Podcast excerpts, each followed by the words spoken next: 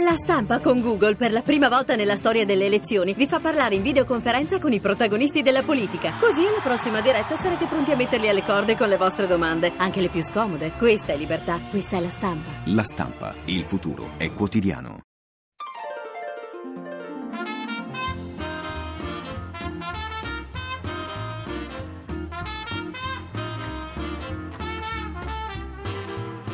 Radio Anch'io.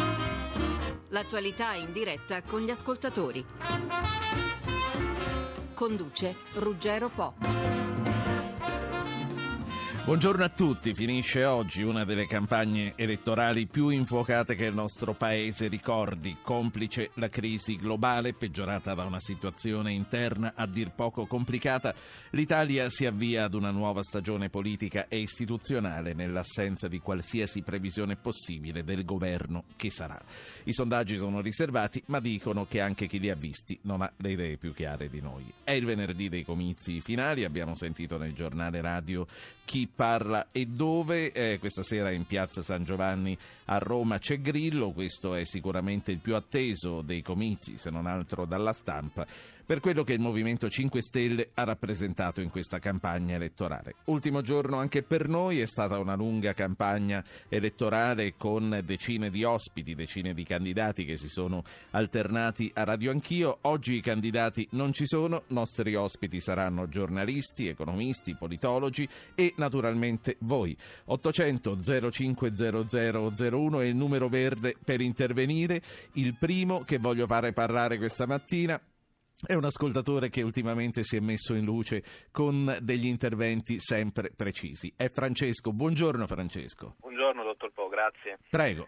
Ma mh, tra qualche mese il volto istituzionale dell'Italia potrebbe sicuramente essere diverso da quello che abbiamo conosciuto nel recente passato. Un nuovo capo dello Stato, un nuovo Premier e soprattutto la presenza di parlamentari militanti movimenti che fondano sull'antipolitica e lo credo.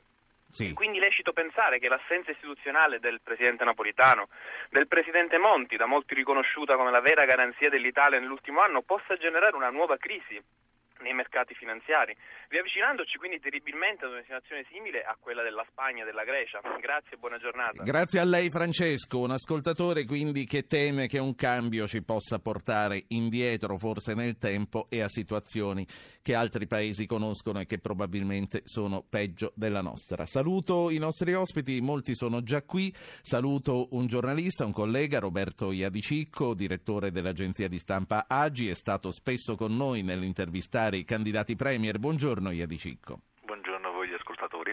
Ci sono due economisti, definiamoli di riferimento del nostro programma, che sono Alberto Quadrio Curzio, vicepresidente dell'Accademia dei Lincei. Buongiorno professore. Buongiorno. C'è Luigi Paganetto, economista, presidente della Fondazione Economia Tor Vergata eh, di Roma. Buongiorno professor Paganetto. Buongiorno a voi. E poi saluto un grande costituzionalista, il professor Enzo Cheli dell'Università di Siena e di Firenze. Professore, anche a lei buongiorno. Buongiorno. Voglio cominciare con il giornalista, con Iadicicco e con un commento a quello che ha detto il nostro ascoltatore. È, è lecito temere che eh, si possa precipitare in una situazione come quella che pensavamo di avere scongiurato e che già conoscono Grecia, Spagna, che forse ha conosciuto in passato l'Irlanda? Beh, naturalmente tutto è lecito, soprattutto in questo momento in cui chiunque può dire qualsiasi cosa, visto che gli scenari sono molto incerti e poi siamo accompagnati proprio in questo momento da delle difficoltà dei mercati internazionali, lo spread è aperto a 290, a 291, quindi noi siamo portati naturalmente ad attribuire, eh, c'è anche sui giornali di oggi, eh, in questo momento tutto alle elezioni, quindi segnali di sfiducia dai mercati, titola qualche importante giornale stamattina, significa che questo, questa incertezza descritta eh, in maniera molto analitica dall'ascoltatore, eh, naturalmente molti la vedono, ma soprattutto oh, qualcuno l'ha utilizzata e credo che la utilizzi ancora in campagna elettorale per dire eh, per avere più sicurezza non votate magari piccoli partiti, per, per evitare eh, di non essere stabili, di ripercussioni, non votate quello, non votate quell'altro, è meglio quello o l'altro. Quindi naturalmente eh, questo è, fa parte sì. de, de, della, ehm, ancora della campagna elettorale. Questa, certo. Ma a questo punto voglio chiedere un parere agli economisti, quindi al professor Paganetto, al professor Quadrio, se eh, il timore dell'ascoltatore è giustificato. Tra l'altro, professor Paganetto, Standard Poor's ha avvertito su quelli che saranno i rischi dell'ingovernabilità. Secondo lei eh, che cosa potranno fare i mercati? Io credo che eh, non c'è dubbio che ci sia una forte incertezza riguardo il futuro, ma in generale, perché non dimentichiamoci che eh, abbiamo un'Europa che eh, nel suo complesso ha delle difficoltà a camminare con passo spedito e eh, il nostro paese altrettanto. E dunque eh, che sia un momento complicato e difficile è fuori di dubbio, tanto più che poi non ci sono solo elezioni in Italia, ma ci sono pure quelle in Germania in prospettiva certo. a settembre prossimo. Credo che mh, mm, ci sia ovviamente uno dei compiti principali eh, del prossimo governo e del prossimo Parlamento è quello di ristabilire una certezza o, o diciamo una minore incertezza su, su, quanto riguarda il futuro e credo che questo sì. è un compito molto importante, molto serio su cui tutti si dovranno confrontare sì. perché eh, non conviene a nessuno che le cose eh, siano dominate dall'incertezza. Professor Quadrio, comunque rimanendo sull'oggi e sul qui, che cosa pensa possa accadere eh, a livello borsistico già da lunedì che, e da martedì con quelli che saranno i eh, risultati elettorali italiani. Tra l'altro ieri abbiamo visto che eh, Milano non ha avuto una grande performance.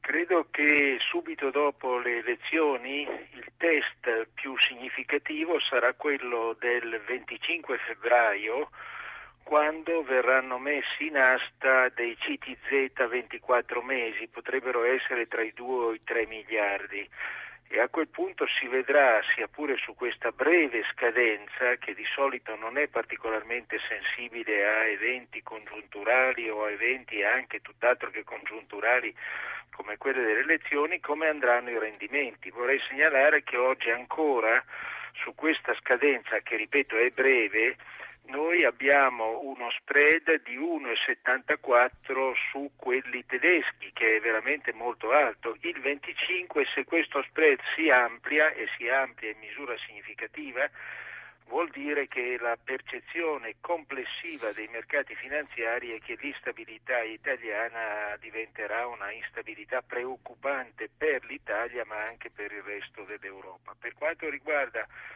l'andamento più generale della borsa italiana o dei titoli nazionali italiani, io credo che andrà a traino sull'andamento dei titoli del Tesoro, perché è chiaro che il nuovo governo dovrebbe rilanciare anche la crescita e dalla crescita dipende anche l'andamento sì. delle quotazioni azionarie. Allora, saluto Pier Giorgio Corbetta che è direttore dell'Istituto di ricerca Cattaneo di Bologna, è eh, autore del libro Il partito di Grillo, è una importante analisi su quello che è stato il Movimento 5 Stelle, su come è nato. Professore, buongiorno, grazie per essere con noi. Voi, grazie a voi. A voi tutti vorrei fare ascoltare il prossimo intervento che arriva dal signor Gabriele Checcacci. Buongiorno signor Checcacci. Sì, buongiorno a voi. Ma guardi, il mio intervento tra l'altro si allaccia ad un altro che ho fatto sempre in trasmissione dove stavo dicendo io sono un decano, ahimè, dell'astensionismo e sto disperatamente cercando di trovare una motivazione invece per votare alle prossime elezioni. Purtroppo devo dire è veramente molto, ma molto difficile trovarla se ascoltiamo eh, quello che ci raccontano i nostri politici, dove mh, oramai è chiaro che eh, c'è soltanto un interesse di eh, demonizzazione dell'avversario quando, quando vediamo che Bersani, per esempio, ritiene che i problemi più impellenti da risolvere sono il conflitto di interessi e il falso in bilancio. Sì. Per Berlusconi pare che abolire l'IMU sia risolvere tutti i problemi del Paese. Molti che a mio giudizio sembra decisamente più serio e più credibile eh, non riesce a trasmettere, non riesce a far capire esattamente fino in fondo Quindi... che cosa farebbe e come lo farebbe. Io ritengo che eh, serva più concretezza. Ieri Sommella, secondo me, ha sintetizzato molto bene la realtà questi signori sembra che vivono in un altro pianeta. Senta, eh, signor Checcacci, eh, lei dice io sono un decano dell'astensionismo, quindi il problema, ahimè. il problema non è di oggi, non è della campagna elettorale di Monti, di Bersani, di Berlusconi. Le altre volte perché si è astenuto? Mi sono astenuto perché oramai, guardi che Bersani e Berlusconi è qualche anno che sono sul pan- panorama politico. eh. Eh, Bersani no, a dire la verità. E lei quando ha cominciato ad astenersi? Gua- Guardi, saranno almeno 15 anni. Ho capito, quindi è dal, dal bipolarismo in poi diciamo che lei preferisce non votare. Quando- da quando, mi perdoni, da quando i politici non danno risposte concrete ai problemi del Paese. Eh, si faccia, fare, si faccia tempo- fare un paio di domande. Che cosa fa lei nella vita? Posso chiedere quanti anni ha? Io ho 56 anni, E nella vita fa? sono un manager, un manager aziendale. Senta, astenersi per lei significa non andare al seggio o andare al seggio e lasciare la scheda bianca? Allora, fino ad oggi astenermi consisteva nel non andare al seggio. Non le nascondo che oggi sono molto in dubbio se non andare al seggio o dare un voto di protesta che sarebbe il 5 Stelle, come voi ben sapete. Perché non andare può Sì. essere interpretato in Lo, sa- lo sappiamo perché ce l'ha detto lei, ma è importante questa sua testimonianza. Grazie, signor Checcacci. Voglio passare al costituzionalista subito con una domanda utile, diciamo, poi facciamo gli scenari e andiamo un po' più in profondità. Professor Cheri, astenersi che cosa significa anche eh, nei vari modi all'esito, per l'esito finale del voto? Ma significa non riconoscersi nelle, nelle offerte politiche che fanno i partiti in gara, ma riconoscersi nell'impianto della Repubblica, nella convivenza civile della Repubblica. Anche chi si astiene va a votare e partecipa al rito elettorale che è la base della democrazia. Quindi non è possibile non partecipare perché anche non andare significa partecipare in questo modo. È certo, è certo. Senta, per quanto riguarda il risultato finale, che differenza c'è tra astenersi e andare e lasciare la scheda bianca?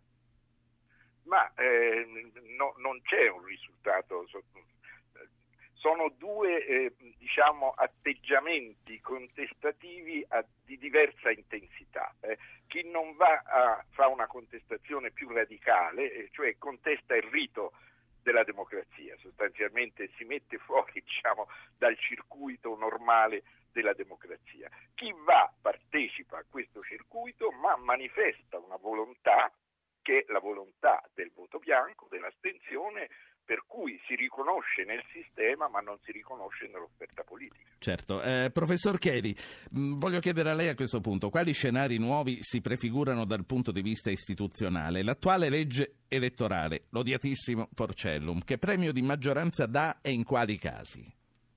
Beh, il premio di maggioranza lo dà la Camera e, e è un premio consistente, chi prende la maggioranza eh, eh, ottiene 340 seggi su 630, perciò una larga maggioranza. Qualsiasi tipo di maggioranza, comunque il primo che arriva. È il primo che arriva, o, o coalizione o singolo partito, comunque è il primo che arriva, il primo prende il premio e questo premio gli consente diciamo, di avere una posizione dominante alla Camera.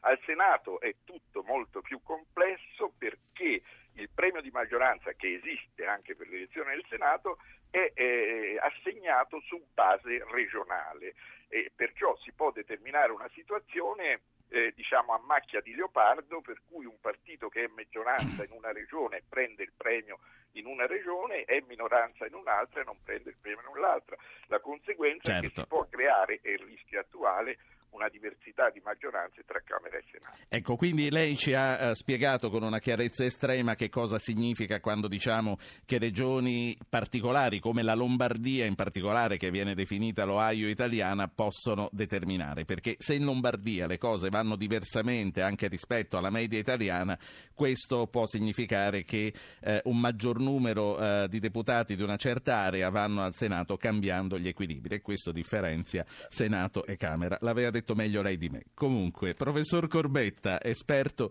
del Movimento 5 Stelle, lei ha sentito questo ascoltatore che dice sono indeciso se eh, non andare o se andare per votare Grillo. Com'è l'elettorato del Movimento 5 Stelle? Sono tanti gli elettori che fanno questo ragionamento?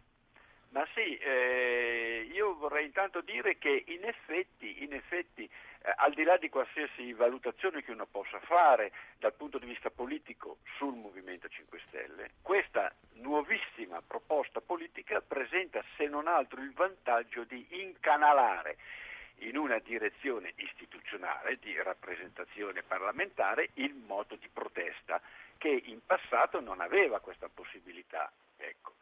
D'altra parte i nostri studi però hanno dimostrato, noi abbiamo condotto una, una ricerca, come lei sa abbiamo pubblicato un libro sul Movimento 5 Stelle e intervistando un grossissimo campione di simpatizzanti per il Movimento 5 Stelle viene fuori che coloro che hanno un passato di astensionismo non sono moltissimi, sono eh, diciamo fino a, sì. a un paio di mesi fa, quando abbiamo fatto queste interviste, drenava, drenava suffragi il Movimento 5 Stelle sia nell'area di centrodestra sia nell'area di centrosinistra e in misura esistente ma modesta nell'area della astensione. Ecco, eh, lei ha citato il libro, a me del suo libro cattura molto la copertina che ha un uh, tasto di tastiera che è il tasto che attiva l'audio e, e quindi a questo eh, voi già avete sintetizzato nell'immagine, nel logo, quella che è una delle caratteristiche principali di questo movimento che è l'interazione con la rete. Quanto ha contribuito Internet, professore, nel successo di Grillo? La rete è stata fondamentale in tutto il periodo diciamo, di eh, latenza eh, sotterranea di questo movimento. Eh, non è una novità il Movimento 5 Stelle, Grillo è, è, sceso in politica già dieci anni fa, però diciamo che questo è stato una sorta di fiume carsico, una sorta di lungo lavoro semiclandestino del quale si è visto poco. E, adesso è emerso, è emerso soprattutto perché? Perché nel maggio dell'anno scorso, nello scorso maggio del 2012, c'è stato questo successo straordinario sì nelle amministrazioni comunali, nelle elezioni. Il caso Parma è il caso più evidente, però il successo è stato notevole. Si sono presentati in 100 comuni dei 900 che sono andati al seggio e hanno preso il 9%. Il 9% è certo. una quota di assoluto rispetto. Quindi sono venuti ad emersione, ma è un fenomeno eh, di lunga presenza sotterranea. Inoltre, e questo lo sappiamo tutti, l'indignazione morale degli italiani ha, ravu- ha raggiunto un livello che non si era mai visto prima e Grillo si è fatto imprenditore politico di questa certo. indignazione morale. Ancora un ascoltatore da Milano, c'è Mario. Buongiorno Mario. Buongiorno, ma credo che queste elezioni saranno le prime di una nuova fase, possiamo dire una terza repubblica, dove non ci sarà un vincitori e vinti, ma ci saranno solo meno perdenti. Quanto all'analisi su Grillo, sì, è vero, ha preso il 9% lo scorso anno, ma con una percentuale dei votanti sul 55%.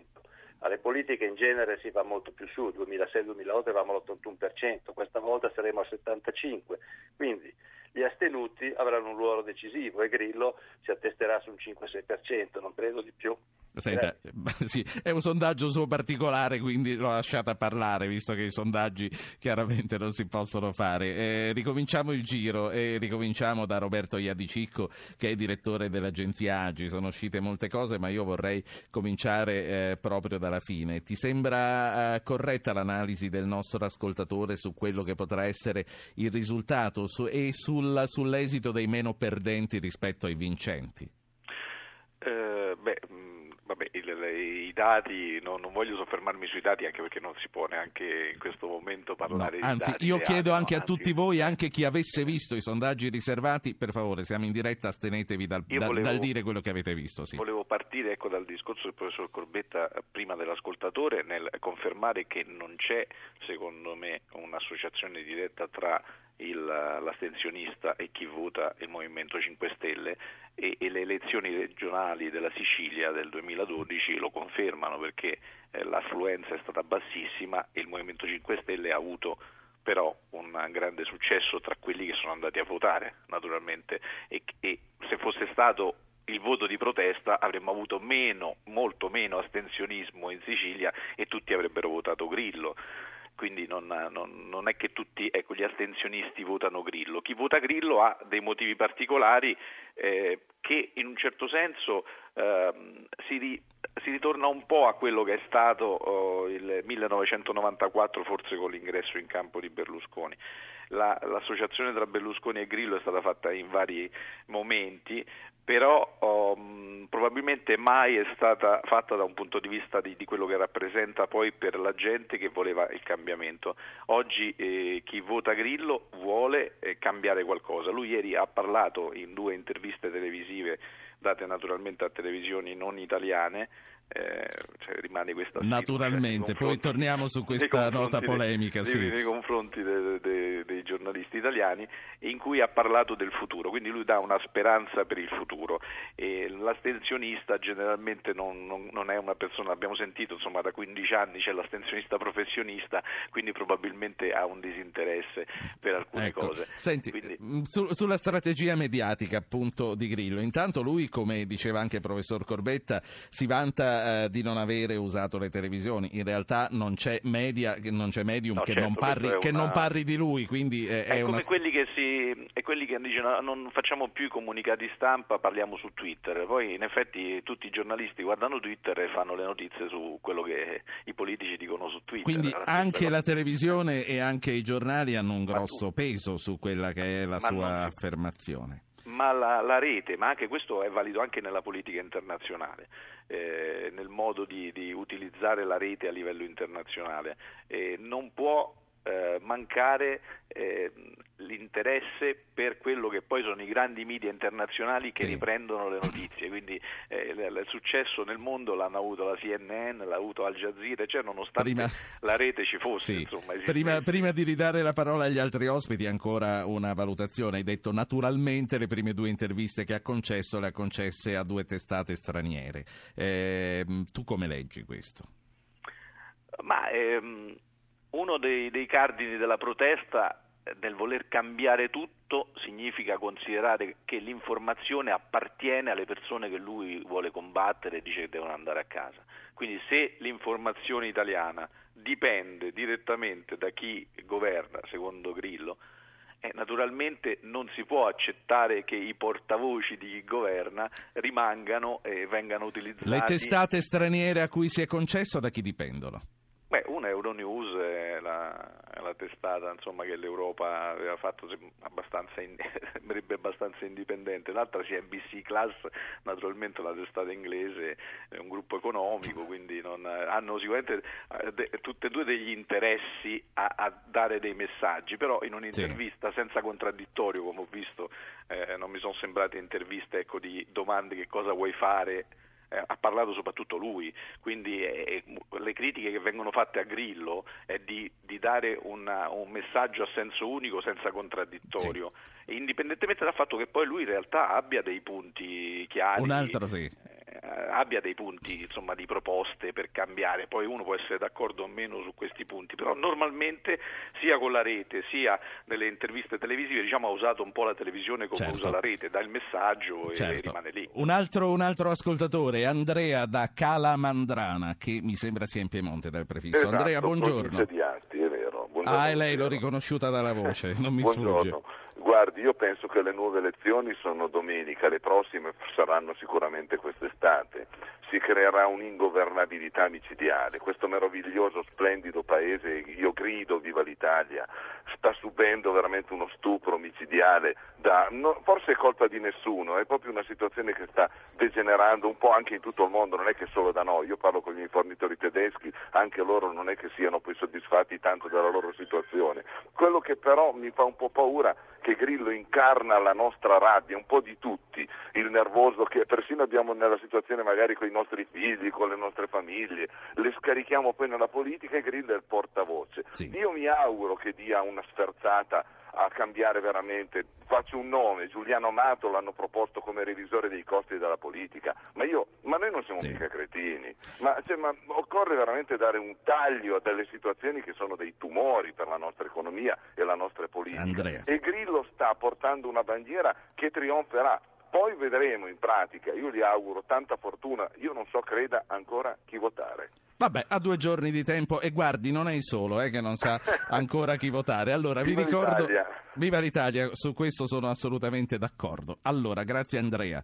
Eh, vi ricordiamo che siamo in diretta per parlare degli scenari che si prefigurano a questo punto a due giorni dal voto con eh, due economisti, i professori Paganetto e Quadrio Curzio, con un costituzionalista, il professor Enzo Cheli, con eh, un esperto, Pierluigi Corbetta del Movimento 5 Stelle e eh, saluto un altro eh, giornalista, Antonio Polito, editorialista del Corriere della Sera. Buongiorno Polito. Buongiorno a voi. Allora, ehm, stiamo parlando di questa campagna elettorale che sembra molto particolare, eppure noi, noi tutti che siamo giovanotti di una certa età ne abbiamo viste molte altre di campagne elettorali.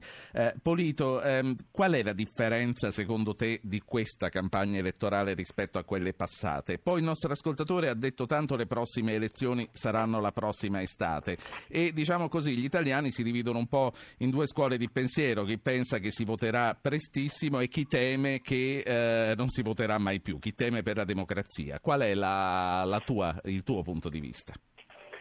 Ma io penso che innanzitutto rispetto alle campagne elettorali della Seconda Repubblica, cioè da quando c'è il bipolarismo, eh, questa abbia offerto qualche spunto di novità. Io devo dire la verità, non mi, non mi aggiungo al coro di, diciamo, di, coloro che deplorano i tempi perché poi è, è facile, eh, diciamo, tutto quello del nostro passato ci sembra migliore. Ma insomma, noi ormai eravamo ridotti da un po' di tempo a fare sempre la stessa campagna elettorale, eh, sempre con gli stessi protagonisti, almeno stavolta ce ne sono eh, un paio nuovi, un paio rilevanti nuovi, i quali naturalmente hanno posizioni opinabili che contengono dentro di sé magari anche qualche rischio, ma è un po' diciamo, tipico della democrazia. La verità è che il sistema diciamo, su cui si leggeva la Seconda Repubblica è finito, è crollato e di conseguenza abbiamo una frantumazione politica che da quello deriva. Questa frantumazione porterà all'ingovernabilità.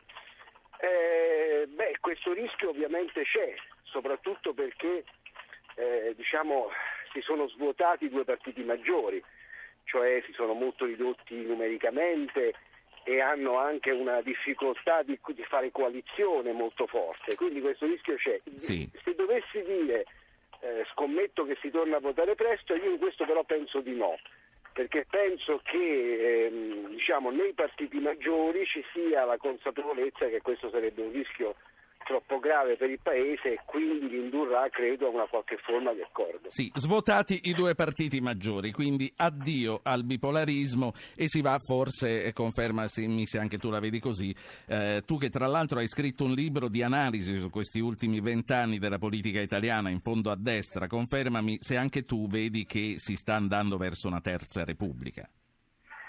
Guarda, si sta andando, ma queste elezioni non, non, ci, non ci, portano ancora lì, cioè è una, è una, speranza che io ho coltivato quando nell'ultimo anno, quando Monti si è andato al governo, i partiti si erano impegnati a fare quei cambiamenti essenziali per aprire una terza repubblica o comunque una fase politica nuova, e cioè una legge elettorale diversa che sarebbe il tratto caratteristico. Noi parliamo di seconda repubblica da quando c'è la legge elettorale nuova, quindi quella indispensabile. Sì e anche un sistema istituzionale un po' corretto rispetto a quello che c'è adesso e che chiaramente non funziona.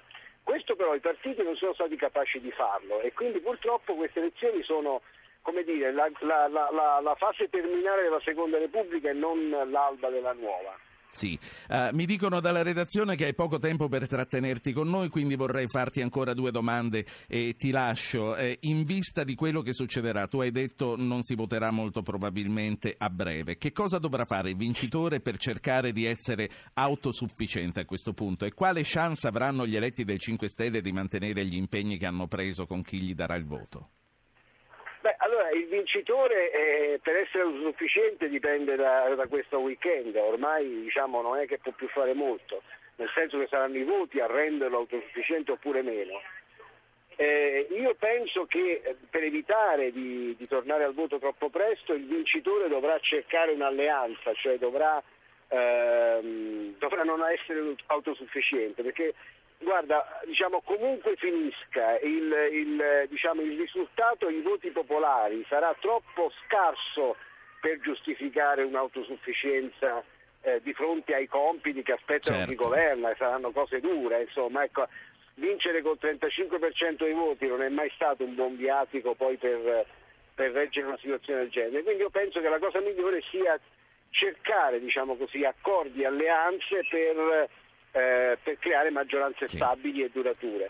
Per quanto riguarda invece eh, Grillo, e lì siamo nel campo dell'incognita assoluta, soprattutto perché noi non sappiamo, non sappiamo né chi sono i nuovi parlamentari grillini, cioè non li conosciamo, non sappiamo la loro- il loro grado di fedeltà al partito, la loro- i loro orientamenti. Sai, molti di questi magari è gente che ha un passato politico, che è stata a destra, che è stata a sinistra, che risentirà dei richiami Sì. politici o Dicono di no, dicono, dicono che hanno controllato e che non è così.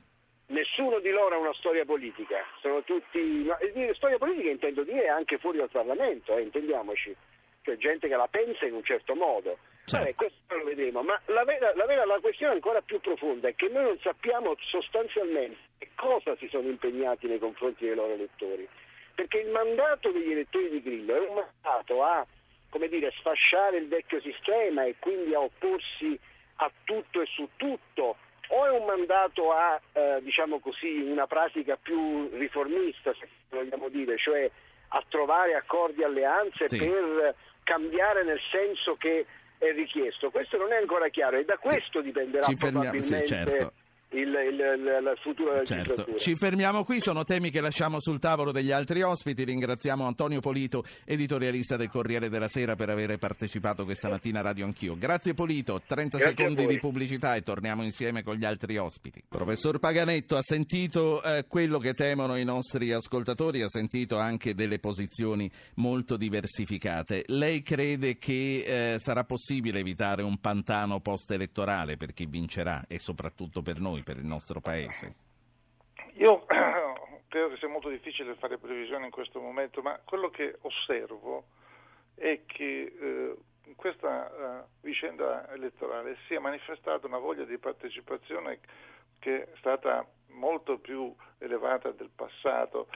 Mm, C'è chi eh, partecipa eh, magari intervenendo a trasmissioni come questa, ma altri che discutono eh, i temi che sono oggetto delle proposte, dell'agenda, dei partiti. Ecco, trovo che questo è una- un sintomo che può far pensare che poi alla fine ci sia un maggiore discernimento rispetto a quello che poi sarà diciamo, la valutazione che ciascun elettore farà. E dico questo perché eh, sono rimasto colpito qualche giorno fa dall'andare in una pizzeria e trovare eh, il pizzarolo, come si dice a Roma, che eh, parlava di queste vicende economiche dicendo ma io so che cosa dice Krugman, so che cosa dice Dernbusch, eh, io mi informo tutti i giorni, voglio, eh, div- eh, voglio capire bene che, eh, quali saranno le scelte e devo dire che è una novità questa magari singolare, ma eh, abbastanza diffusa credo nel nostro sistema. Magari c'è un limite perché forse, lo dico Sì. da economista, la- il dibattito si è forse un po' troppo concentrato sui temi economici e ha lasciato così sullo sfondo i temi diciamo, istituzionali e quelli diciamo, più complessivi eh, e grandi idee che poi devono governare la politica. Ma in generale eh, io eh, ne trovo un elemento di come dire, eh, Sì. eh, stimolo e di ottimismo in questo, proprio perché vedo che eh, questo può portare a un'attenzione mirata eh, di quella che è la decisione degli elettori e quindi eh, chissà che non ne venga fuori una cosa che magari non ci aspettiamo, cioè qualcosa di più definito di quanto eh, gli interventi precedenti fanno pensare. Professore, mi ha colpito l'episodio del suo pizzaiolo, ma lei si è fatto l'idea che eh, sia un pizzaiolo che mentre lavora ascolta la radio, quindi complici la crisi e voi che parlate tutti i giorni, si è fatto una cultura o piuttosto un economista che intanto si adatta a fare il pizzaiolo? No, questo io l'ho accertato, assolutamente è uno che fa eh, il pizzarolo e che la sera va a guardare sul, sui blog, legge quello Sì. che viene detto, eh, si informa su quello che sono le opinioni eh, di economisti, proprio perché la campagna, come dicevo, mi sembra molto eh, concentrata sui temi economici, forse anche Ecco, troppo. Rimanendo, diciamo. rimane- sì, rimanendo sui temi economici, professor Quadrio, eh, è di ieri la notizia che metà dei titoli che la BCE ha acquistato dal 2010 in poi, fino ad oggi era un segreto ben custodito, metà dei titoli dei paesi in difficoltà sono italiani, 103 miliardi. Lei come valuta questa operazione della BCE alla luce dei dati che abbiamo e le chiedo anche quanto ha contribuito tutto questo, quindi quello che ha fatto Francoforte a comprimere lo spread in questi 18 mesi? Po' ha contribuito, però non dobbiamo sopravvalutare l'entità dei titoli di Stato italiani detenuti dalla BCE perché si tratta del 6% dei titoli di Stato italiani, quindi un'entità relativamente modesta. Se lei pensa che la BCE detiene il 20% delle obbligazioni portoghesi in circolazione, e questo è un numero che va confrontato al 6% di quelli italiani, si ridimensiona. A mio avviso la BCE ha molto contribuito alla compressione degli spread con altre due operazioni. Una è quella del rifinanziamento delle banche italiane come delle banche di tutti gli altri paesi europei a tassi estremamente bassi, le cosiddette operazioni di rifinanziamento a lungo termine. E la seconda ancora più importante è stata quella famosa dichiarazione di Mario Draghi del luglio dello scorso anno quando egli annunciò che sarebbe stata posta in essere laddove necessario quell'operazione OMTS, cioè acquisto senza limiti di titoli di Stato dei paesi della Eurozona fino Sì. alla scadenza di tre anni. Questo è stato il vero bazooka che ha determinato un forte eh, rallentamento della dinamica dei tassi e in particolare il restringimento dei tassi di interesse italiani rispetto a quelli Sì. tedeschi. Senta, è, è illuminante l'esempio che lei ha fatto tra Italia e Portogallo sulla quantità percentuale di titoli detenuti. Detenere i titoli dei paesi in difficoltà, quanto fa comodo poi alla fine alla Banca Centrale Europea rispetto ai singoli paesi? Chi è che ne guadagna di più?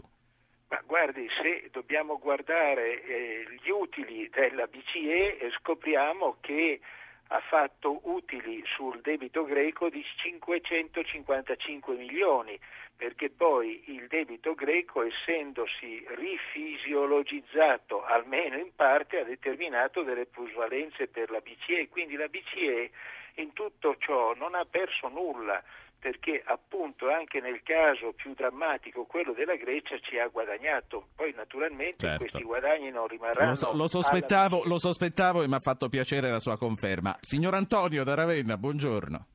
Buongiorno, dottor Bo, buongiorno a tutti i vostri ospiti. Sì. Io volevo far notare una cosa, poi sicuramente voi mi smentirete, però ho Vediamo, notato- magari no. ovviamente, ma perché non è molto democratico il mio pensiero. Sì.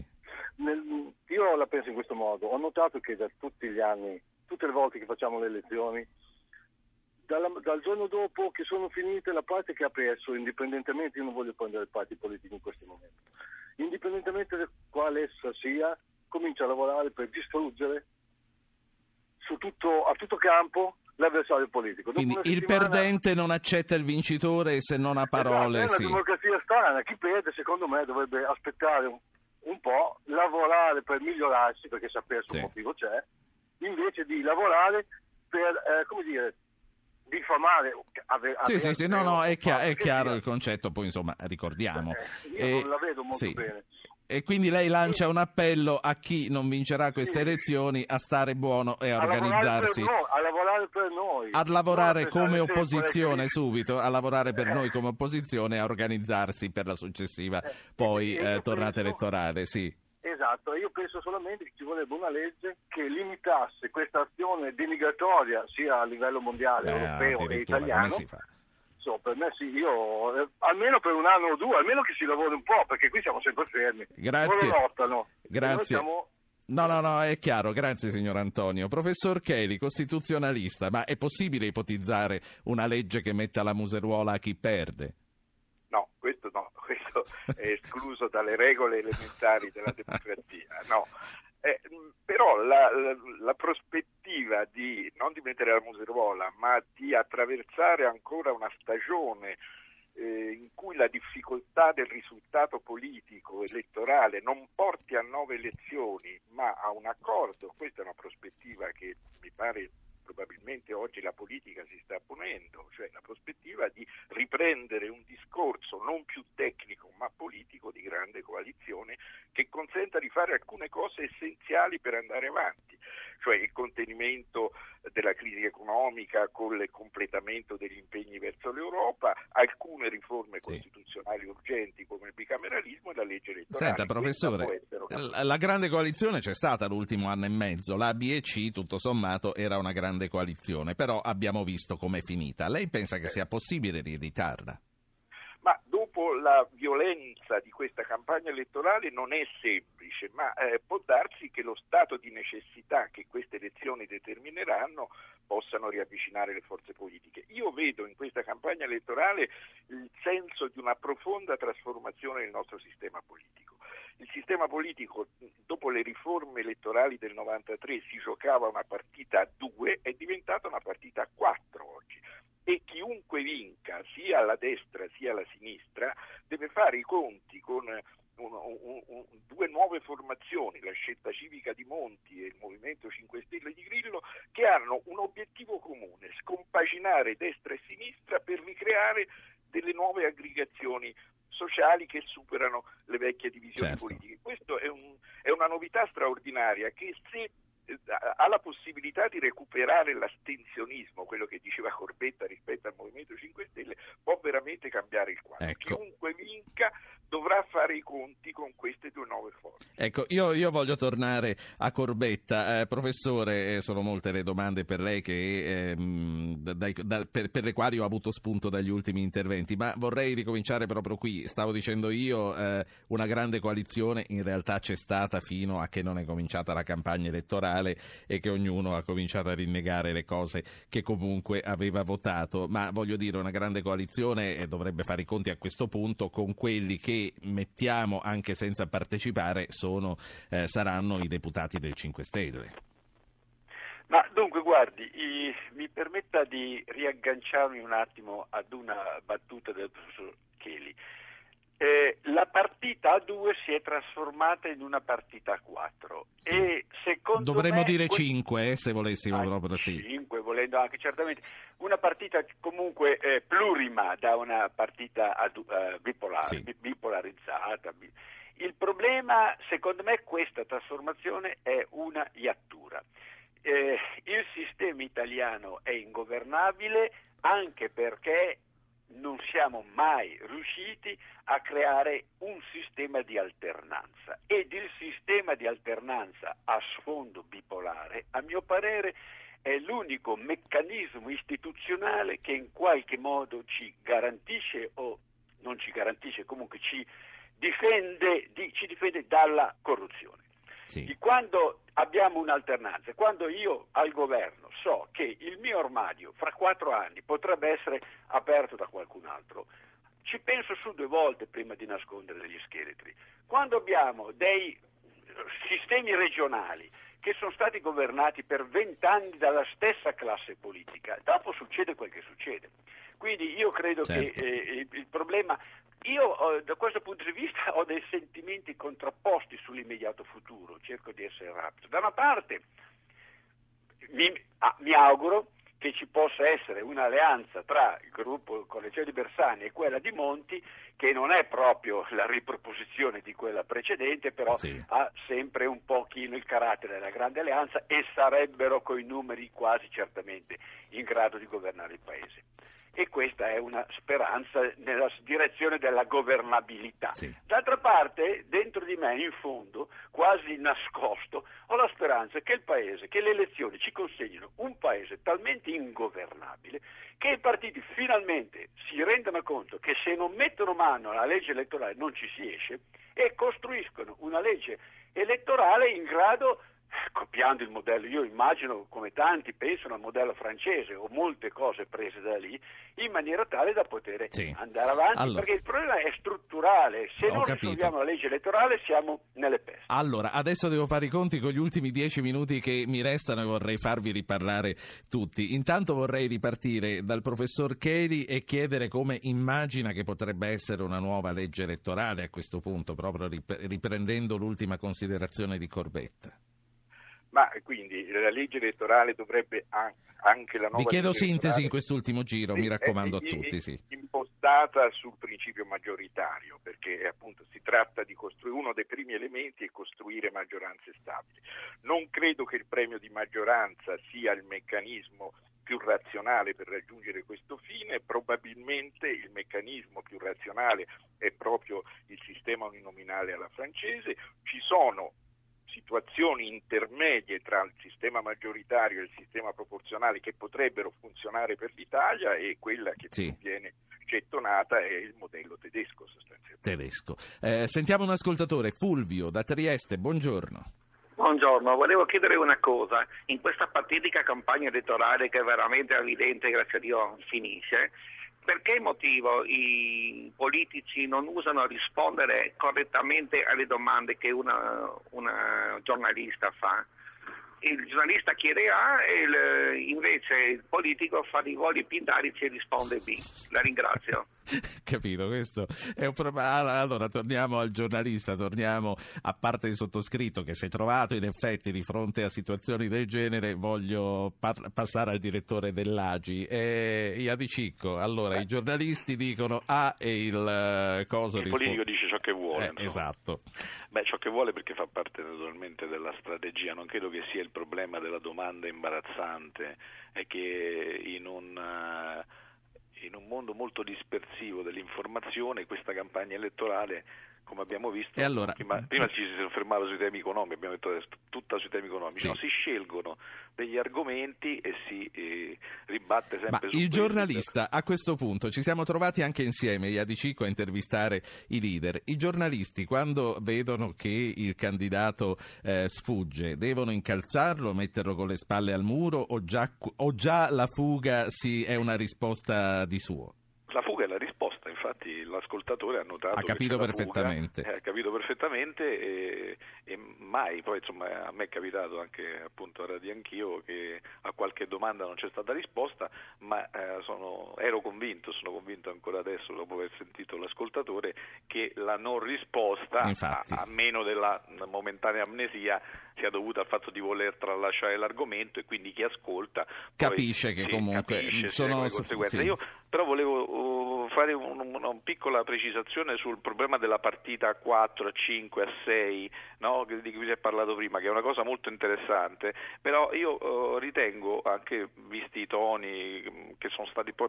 eh, diciamo progressivamente più accesi, però più o meno sono sempre stati gli stessi. eh, mi, mi è sembrato sempre, eh, e parlando ancora di Grillo sulle interviste di ieri sera, eh, ne sono più convinto, che tutti hanno affrontato questa campagna elettorale come una partita a due, nel senso io contro il resto del mondo.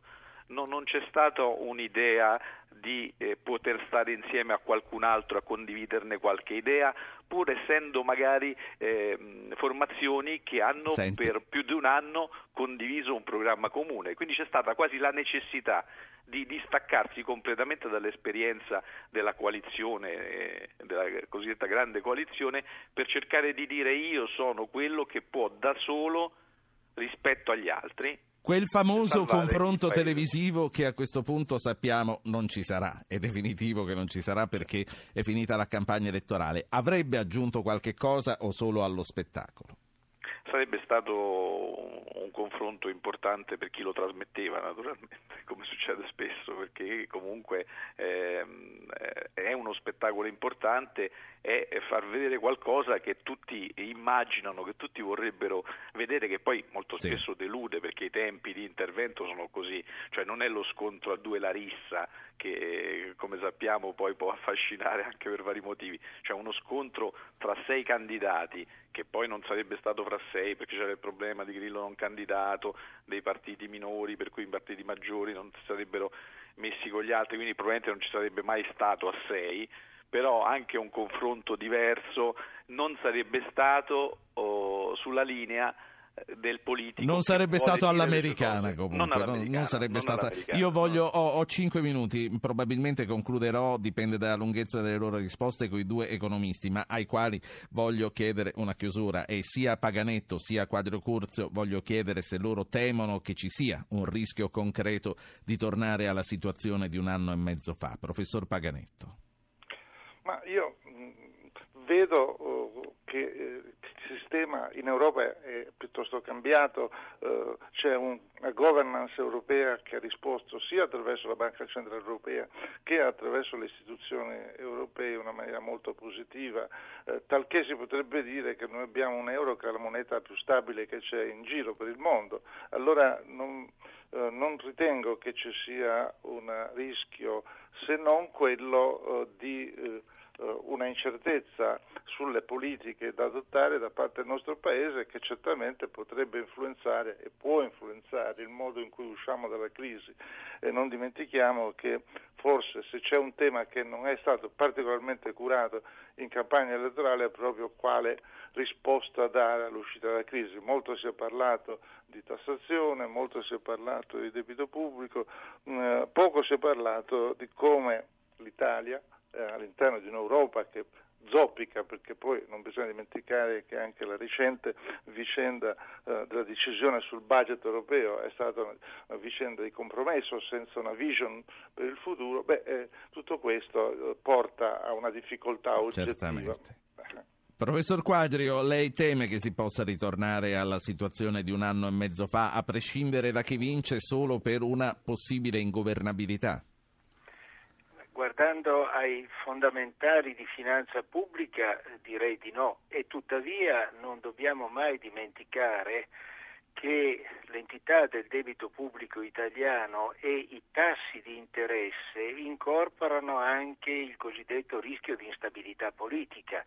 Quindi non basta avere, come l'Italia ha, un avanzo primario enorme sui propri eh, conti pubblici, ma bisogna anche dare ai mercati la certezza della stabilità politica e questa oggi come oggi non la possiamo prevedere. Vorrei fare un passo indietro, molto indietro, perché si è discusso poco fa del bipolarismo.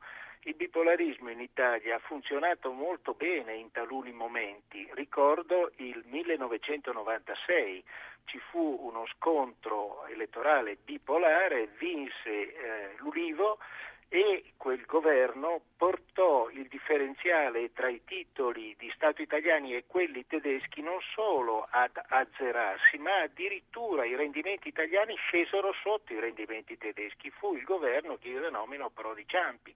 Quindi il bipolarismo dipende anche da chi è il leader del partito ed è la differenza con gli altri paesi europei, perché quando Blair perde le elezioni non rimane lì va un altro leader. Ecco la differenza. Noi non siamo certo. E anche una risposta al nostro ascoltatore di Ravenna sulla possibilità di fare fare all'opposizione un ruolo diverso da quello che le opposizioni negli ultimi dieci anni hanno fatto in Italia. Io eh, vorrei tornare, mi è rimasto ancora qualche minuto, vorrei tornare al professor Corbetta che eh, ho presentato riducendo, ma mi riferisco a un suo ultimo lavoro come esperto del Movimento 5 Stelle. Professore, lei come legge il fatto che Grillo abbia abbia concesso le sue due interviste a due testate straniere, Euronews e CNBC? Ma eh, la strategia comunicativa di Grillo la conosciamo, lui si muove su due registri originali. Uno originale perché è stato abbandonato dagli altri partiti e quello dei comizi di piazza. L'altro originalissimo e qui nasce l'attenzione internazionale verso il movimento di Grillo che è la rete. Non abbiamo parlato della rete, ma effettivamente è uno strumento nuovo dalle potenzialità ancora sconosciute.